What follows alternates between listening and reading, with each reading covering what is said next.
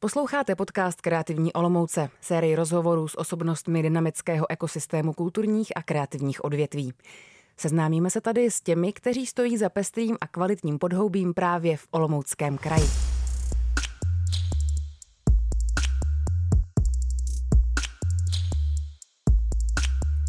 Za Kreativní Olomouc vás zdraví Tereza Havlínková a dnes společně s Marcelem Procházkou. Ahoj. Ahoj, taky moc zdravím.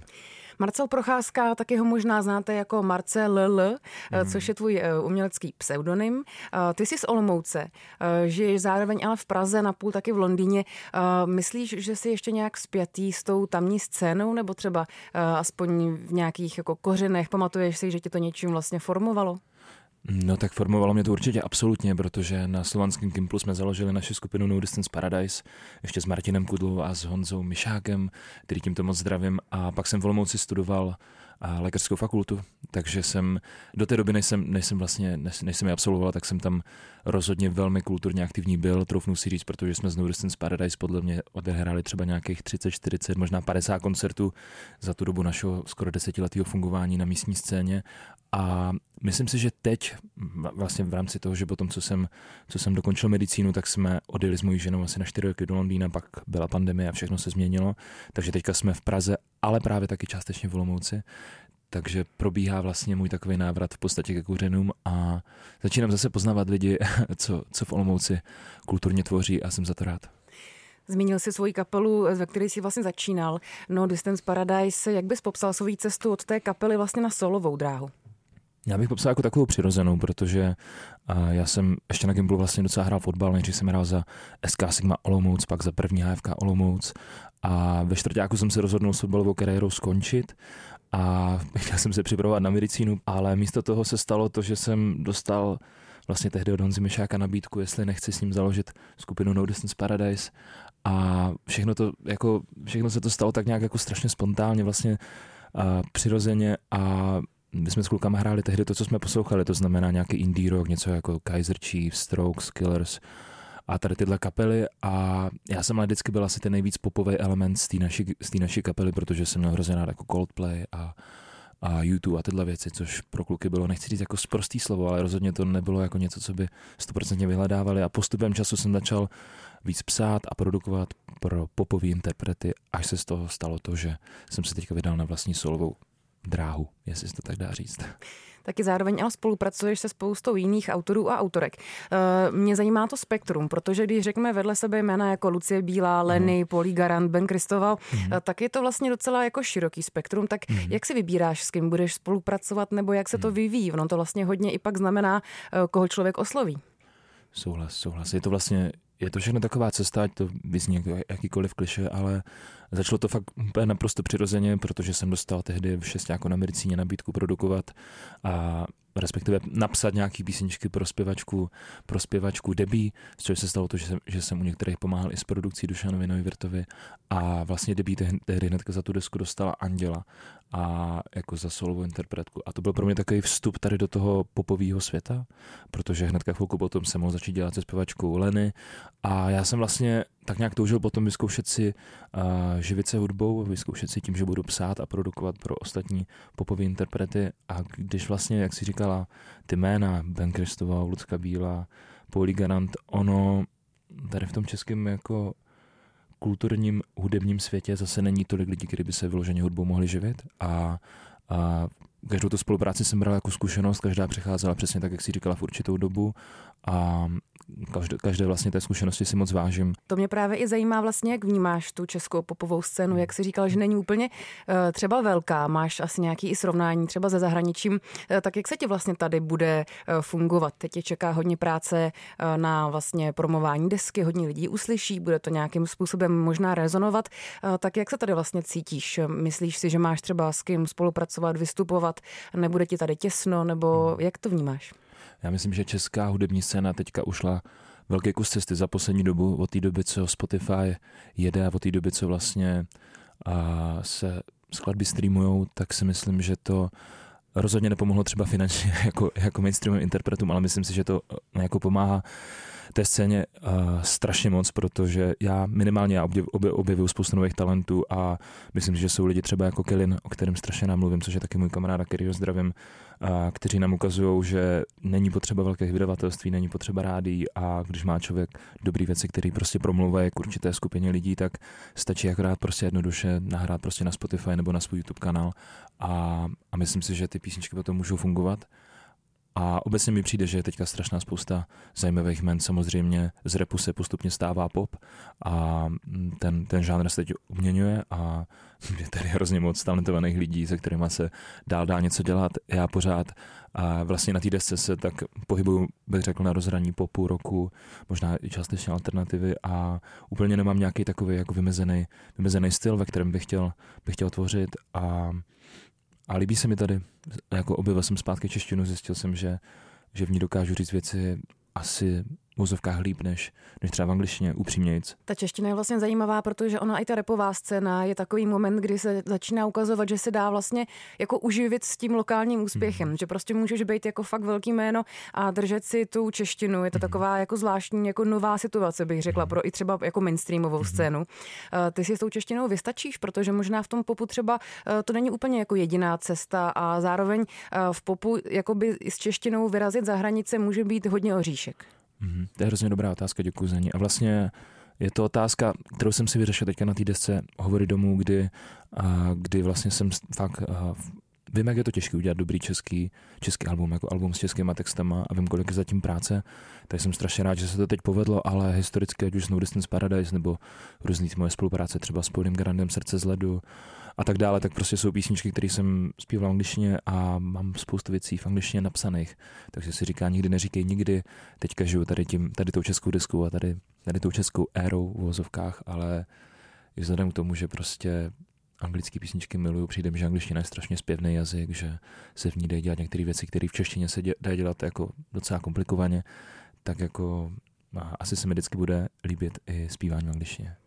A tušíš třeba nějak, jak by vlastně vypadala, nevím jestli úspěch, ale jak bys vlastně chtěl, aby se naplnilo tvoje očekávání. Teď nepotřebuji, abys mi řekl, jo, chci Grammy, ale jestli už máš nějaký obrys toho, co třeba tě uspokojuje, když se ti podaří. Za první velký úspěch, jako už vůbec považuji to, že se podařilo vydat tu desku, protože to mi přijde, že je jako pro každého muzikanta, pro každého umělce je velký milník, takže za to jsem strašně moc rád. A jako úspěch bych považoval třeba to, kdyby lidi přišli do klubu na náš koncert.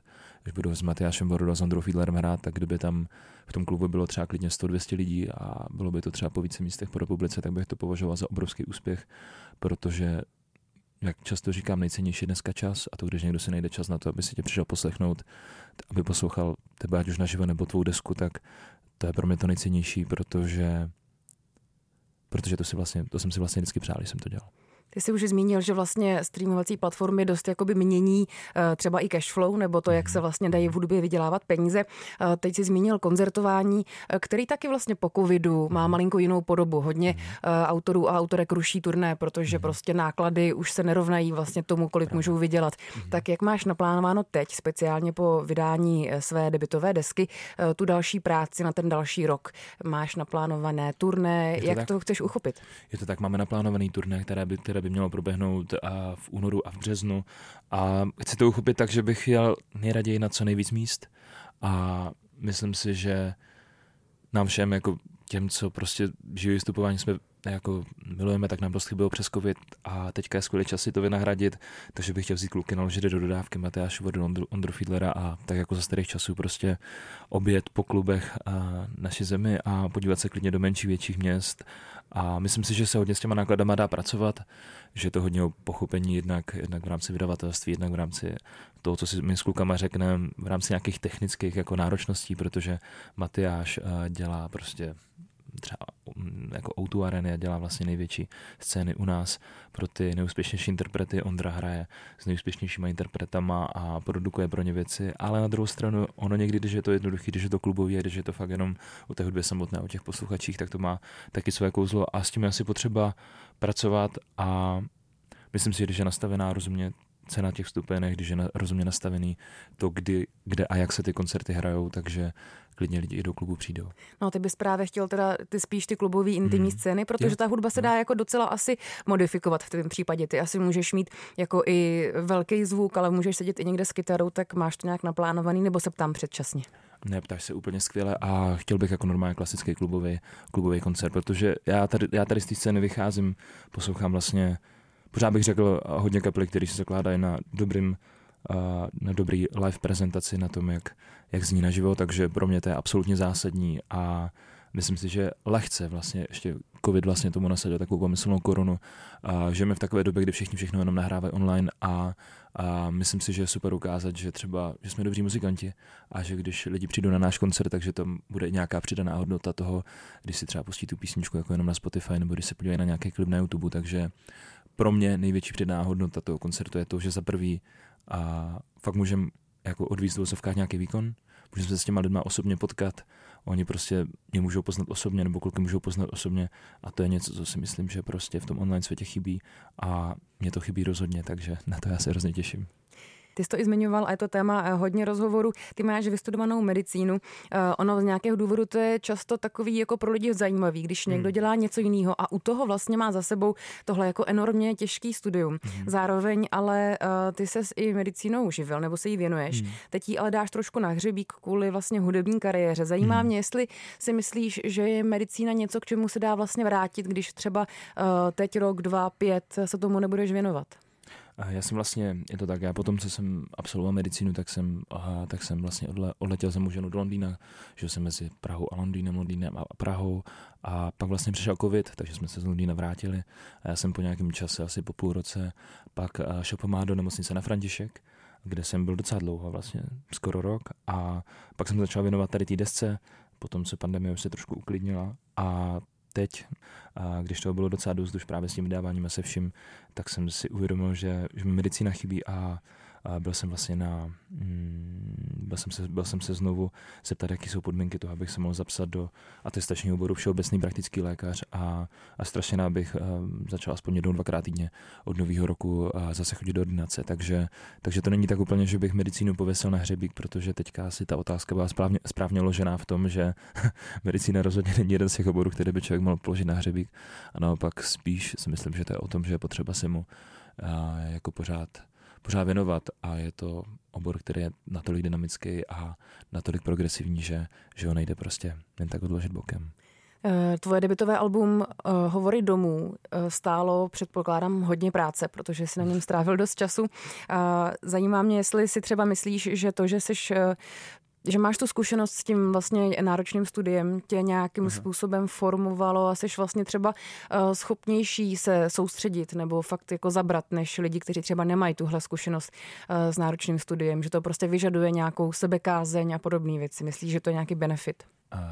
To je samozřejmě taky dobrý dotaz. Těžko na něho jako v mém případě odpovídat, protože moc nemůžu porovnávat, ale když si tak představím lidi v mém okolí, tak myslím, že spousta lidí jako z veřejnosti má tendenci muzikanty házet tak jako do jednoho pytle a říkat, že to jsou takový flinkové, že prostě, že si jenom užívají ten večerní život a to chození prostě po těch společenských akcích, ale sám jsem teďka mohl zjistit, že nahrát takovou desku stojí neuvěřitelné množství času, úsilí a peněz.